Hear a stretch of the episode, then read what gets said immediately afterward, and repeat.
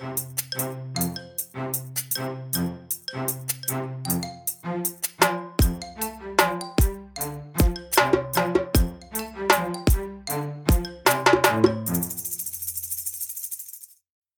välkomna tillbaka till Stacken. Jag, Daniel Gustafsson och Kim Hindart. Tobba. Idag, Kim, ska vi prata om blockkedjor.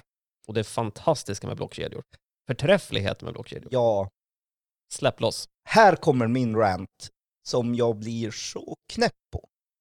Den här fantastiska hypen om buzzwords och den infernaliska mängden pengar som bara flyts in i buzzwords. Utan att folk egentligen har koll på vad innebär det här? Ändå, i grund och botten, hur funkar faktiskt en blockkedja? Mm.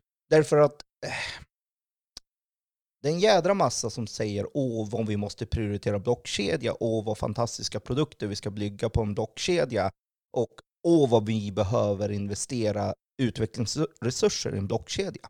Då brukar jag ställa frågan ganska enkelt till vad? Precis. Var, det idag eller häromdagen? Vi stod en fantastisk liten artikel som står EU ska investera en miljard i blockkedjor. Eller Teknik, blockkedjeteknik. Grymt. Och Men till vad då? till vad då? Vad är användningen? Och då brukar alla tänka kryptovaluta för det är det som har blivit synonymt. Det är det. Men låt oss vara tydliga med att blockkedja har funnits långt, långt innan kryptovalutan. Det är bara en anamning utav Precis. blockkedjor. Så teknologin kryptovaluta, det är det som har blivit tidigt, det är det som har kommit trendigt nu, det är det som har gjort att den har blivit, fått lite attention. Mm. Blockkedja är en 70-talsuppfinning, så att den fanns långt innan kryptovaluta bara, med det sagt. Det jag är alltid lite så här, det är att jag tycker att om man nu ska slänga sig med buzzwords och försöka dra någon affärsnytta så är det ju bra om man kan åtminstone grundläggande förklara och ha ett hum om eh, vad är det den faktiskt handlar om i övrigt då? Mm. Hur, hur fungerar den faktiskt? Här vill jag slå ett jätteslag för en annan poddvän eh, som heter Tree Blue One Brown. Det är alltså ögonfärg han refererar till så att säga. Så, eh, Three Blue Brown, eh, One Brown. Han heter Grant, han är en jätteduktig matematiker. Och han är väldigt duktig på att eh, ge visualiseringar i komplex matematik. Mm. En av mina favoritpoddar. Äh, ja, nördigheten går över gränsen här, men nu får jag chans att referera till Bara honom. kör. Han har gjort ett jättebra avsnitt som beskriver tekniken bakom bitcoin. Mm. Och då med andra ord också blockkedja som tillhör bitcoin. Notera att nu behöver inte det nödvändigtvis vara all typ av blockkedjetillämpning. Nej. Bara för att det är bitcoin. Men han beskriver den väldigt bra och jag rekommenderar alla att se den som vanligt. Länk i beskrivningen så kommer ni få. Men han är väldigt duktig podd och han förklarar väldigt bra och pedagogiskt konceptet bakom blockkedja. Det som man bör ta med sig ändå i konceptet blockkedja, det är att hela processen med ett block bygger på att det ska inte gå att ändra data i efterhand. Nej. Här är hela filosofin och hela processen. Ta ett tillämpningsområde som ett jättebra tillämpningsområde. Till exempel, du och jag skriver ett avtal med varandra. Ja. Det jag lovar dig är att eh, jag skriver över ägandeskapet för si och så på min tomt till dig, Mm. till si och så. Mm. Hur vet jag sen, 25 år senare, att inte du har gått in och förfalskat den skrivningen? Jag menar, du kan ganska lätt kopiera över min anteckning, namnteckning då, Ja, ett papper ett går ju. nytt, så att du kan skriva om avtalet. Hur vet man det? Liksom? Hur vet man då att det avtal som vi båda har? För att normalt får man ju varsin kopia. Och så lägger man något bankfack någonstans. Precis. Ja. Men då blir det ju extra tydligt att men om du förfalskar din kopia riktigt bra, Mm. då kan du gå och sen säga nej, nej, nej, din kopia är fel, Mm. min kopia är rätt. Och då har du ju rätt att egenmäktigt i avtalet då förändra villkoren, massa saker. Alltså. Och där står vi i konflikt. Jag vet att jag har en bra exempel och det är min far som skulle ha pension. Och helt plötsligt så var hans avtal justerat. Och han hade ju ingenting att sätta emot mot det. För att det här var ju myndigheter och stora liksom, ja, Ja, det var ju företag som har skrivit. de det var ju liksom rikspension, det vill Mm. säga det säger nej vi har rätt och du har fel. I ditt avtal som du har sparat är det fel. Ja, sen att vi nu har skumma människor som kanske sparar avtal väldigt, väldigt länge och väldigt noggrant. Ja, men vänd på den. Hur många sparar inte sina Men avtal? precis. Men här är det då också då, hur bevisar man då mot en sån? Mm. Hur kan man då säkerställa att, vet du vad, jag har faktiskt varit jätteduktig ordentligt sparat mitt jädra avtal här. Mm. Men, hörde ni? Här står det i mitt avtal att jag ska ha det här. Mm. Varför har ni ändrat det någonstans på er väg då? Exakt. Och hur gör man ett sånt bra bevisning då? Att det faktiskt är en statlig myndighet som har ändrat avtalsvillkoren på vägen. Ja, den är- nog ganska knepig om man tänker efter. Kom- Att få rätt därifrån. Svårt att få den att vinna. Så för att förenkla ner det hårt nu. Blockkedjan den gör att du kan skjuta in ett avtal digitalt och då kan man alltid verifiera att ingen, inte en av parterna, kan då ändra texten utan att blockkedjan ser det Nej. och analyserar det och säkerställer att vänta nu, här har det blivit manipulerat, det här stämmer inte längre. Mm. Och för varje länk i kedjan du lägger på så kommer alla länkar att behöva förändras om du ändrar någon form av information i hela kedjan. Minsta manipulation i efterhand av, av informationen i kedjan och alla länkar blir förändrade Mm. och du får, eh, du får felaktigheter där som syns med en gång. Så att hela blockkedjetekniken av säkerhet är just det som heter non-repudiation, det vill säga inga takebacks, inga ånger. Du kan inte peka och säga det här stämmer inte. Utan när man skjuter in någonting tillsammans i blockkedjan, då är det där för tid och evigt så länge blockkedjan existerar. Det är ju stora fördelar med det. Det är stora fördelar i många situationer. Mm.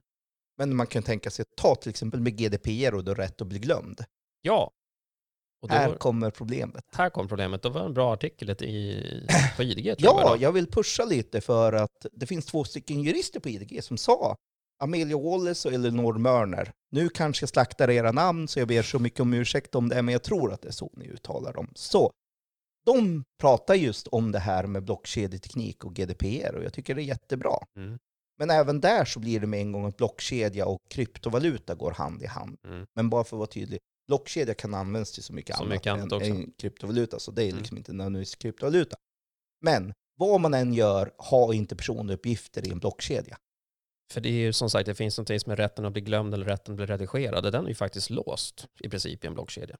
Och då blir det ju med en gång jätteproblem, som de säger om de här problembilderna som är Ja, du kan ju skjuta in krypterad data i en blockkedja, det kan du absolut göra. Mm. Men vad händer då? Eh, är det fullständigt att säga att ja, vi skjuter in krypterad data och vi glömmer nyckeln till krypteringen? Nej, det är inte helt okej enligt Nej. GDPR. Det är det inte. Det är så här, så att var restriktiv med att det just ska vara personuppgifter som Mm. går in i blockkedjan, för den är, den är iffy, den är knepig. Mm. Den blir svår att hantera eh, omedelbart, så att här blir det en konflikt med just de registrerades rättigheter. Och speciellt om vi nu pratar om att det ska vara en decentraliserad blockkedja, så ingen äger ansvar för det Nej. överhuvudtaget. Nej. Ja, hela filosofin med att det, är en decentraliserad blockkedja är att massor av människor sparar innehållet i blockkedjan, det vill säga själva liggaren, ledgern, Mm. där du har transaktionerna lagrat, för att det ska funka i bitcoin till exempel. Mm. Som bygger på att en massa människor laddar hem och sparar blockkedjan för bitcoin själva. Så att det finns många som har det. Mm. Då kan jag berätta att det finns tydligt bevisat idag att det finns barnporr i bitcoin-blockkedjan. Planterat, ja. Ja, eftersom vem som helst har rätt att lä- lägga till Mm. vad som helst i en transaktion så kan man lägga till sin egen data. Den är krypterad, märk väl. Men den bryter fortfarande mot distribution av barnporrlagen. I en kedja som inte kan raderas eller editeras. Så Så går det att missbruka en blockkedja? Så är ju svaret ja. om du har en då, som det heter, decentraliserad blockkedja, Mm. där alla ska ha rätt att skjuta in information, Mm. Öppna blockkedjor. öppna blockkedjor. Här kommer ju problemet då. Du måste ha någon form av restriktion och validering på vad är det för typ av information du faktiskt lägger in. Mm. Därför att om du har ett fri text att lägga in vad som helst, så finns det risk att någon utnyttjar det. så också. finns det risk att någon bara förstör det faktiskt. Ja. Och då fick jag argumentet mot mig, så, ja men vem skulle vilja göra så? Ja, inte en, inte en vanlig människa och kanske inte en sund människa, men det finns ju tjuvar också, eller hur? Och det finns ju puckon i Ja. världen också, Jag är ett av dem här, absolut. Så som gärna vilja- då skulle vilja utmana all teknik som finns. Och Mm. eh, nej, men skämt åsido, det finns någonting som heter valutakrigföring. Japp. Och om en blockkedja blir extremt populär som betalmedel i ett specifikt land, en specifik region, Mm.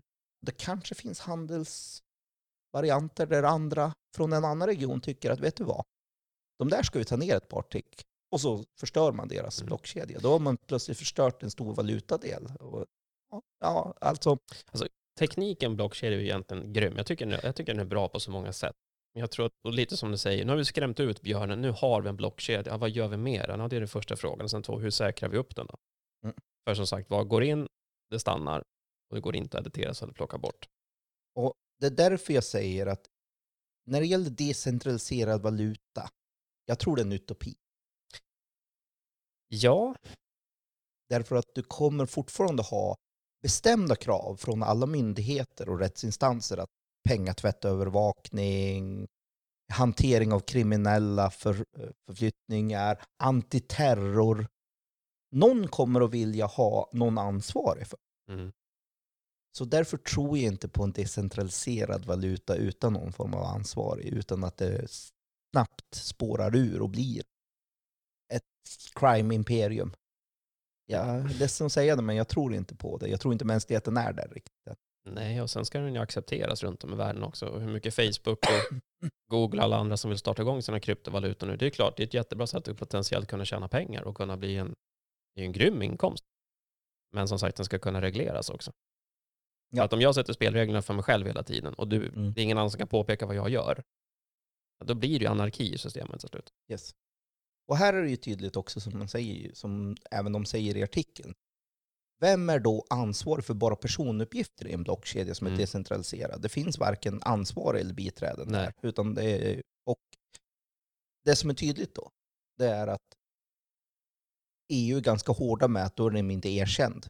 Nej. Och det blir stora lagproblem. Så att regulatoriskt finns det massor med problem för blockkedjor som blir en kryptovaluta som är decentraliserad nu. Mm. Jag säger inte att det kanske löser sig med tid. Men jag skulle inte å andra, sidan använda mina livsinvesteringar för att satsa på den just nu. Därför att jag vet att reguler, eh, regulations, alltså regelverk, reg- reglering kommer att komma på det här. Mm. Och då vet man inte vad som blir över riktigt. Nej. Bara att det kommer inte att få fortsätta oreglerat, det är inte. Nej, jag, jag ser inte heller hur du skulle kunna göra det. Och det jag, nej, Och sen rekommendationen, om ni någon gång tänker använda blockkedjeteknik, stoppa inte in personuppgifter där då. Nej. Ni kommer ha jätteproblem då. Och det var ju också någonting de tog upp där, även om ni skulle pseudonisera, så vet vi ju inte ens vad, vad är graden av pseudonisering för, vi måste, för att ändå det skulle kunna, kunna erkännas som en personuppgift. Och det hjälper fortfarande, fortfarande inte i grundfundamentet. Vad händer om jag som bolag tillhandahåller en tjänst via blockkedja? Till exempel mot hälso och sjukvård. Ja. Vad händer när kontraktet mig mellan hälso och sjukvård och min rättighet, min Mm. lagliga grund till att ha det här Mm. behandlingen Mm. upphör? Ska jag lämna tillbaka blockkedjan då och starta en ny? Eller hur gör jag då? Eller vad, vad Ja, det har vi liksom- diskuterat några gånger. Tänk om jag är leverantören som bygger en fin blockkedja, så har jag mitt avtal mot, vi säger ett landsting säger vi. Ja. Ja, och sen går min avtalstid ut och jag får inte ett förlängt avtal. Datat som ligger där är ju landstingets. Det är ju Mm. inte mitt som företag, utan jag tar hand om och behåller bara blockkedjan. Ska jag snabbt lämna den till nästa leverantör som Ja. fick det nya kontraktet och säga varsågod, här är den. Så. Ja, och tänk om du har en mixad blockkedja då? Just det, tänk om principen. jag har två eller fem eller tio företag eller Ja, landsting. ja. Och ett av dem lämnar. Vad gör vi nu då? Ja, precis. För den går fortfarande inte att editera. Du kan kan- fortfarande inte, hela grundprincipen som vi säger, Ja. är att den ska vara låst. Japp. Ja, så vet du vad? Starta om från början med de andra. Och då försvinner ju lite poängen med ett säkert arkiv och hela den biten. Bakåt, så nej. Det där blir väldigt knepigt. Ja, Och som sagt, innan vi bara dundrar in miljarders, miljarders, miljarders i en ny teknik, kan vi ta reda på vad vi ska ha det till först. Annars kan gärna EUF ge mig den där miljarden så kan vi göra någonting vettigt med den pengen istället. Jag tycker det, så jag tycker ibland att, ja, Ja. kolla när, när någon säger åh, jag vill göra fina initiativ med blockkedja, då brukar Mhm. jag fråga, okej, vänligen förklara för mig då, hur tänker du med blockkedja? Vad är grundfilosofin och vad skiljer en blockkedja från kryptovaluta? Mm. Och när de tittar på mig som, eh, det är väl samma sak, så säger jag nej, tack, hej då med dig. så att, ja, Ta reda på det först. en av mina stora, men känns det bättre nu? Rant. Nu Jo, nu fått, känns fått det- ur systemet nu. nu känns det så att säga, men det är en av mina stora grejer att folk buzzwordar om blockkedja, det måste finnas, och jag säger ja, Ja, vadå? det är ett starkt verktyg, men ta reda på vad ni ska göra först. Här. Det bästa av allt var att jag satt med ett väldigt stort företag och pratade om vilken färg vill du ha på din blockkedja? De så svarade blå. Så vet du vad. Så jag säger bara. Har ni frågor om blockkedjor eller andra buzzword-tekniker, vänligen skicka dem till oss på citynetwork.se stacken eller kontakta oss på våra andra ytor där vi finns. Men för idag Kim, känns det bättre nu? Nu känns det bättre. Lysande. Hubba. På återhubbande. På återhubbande.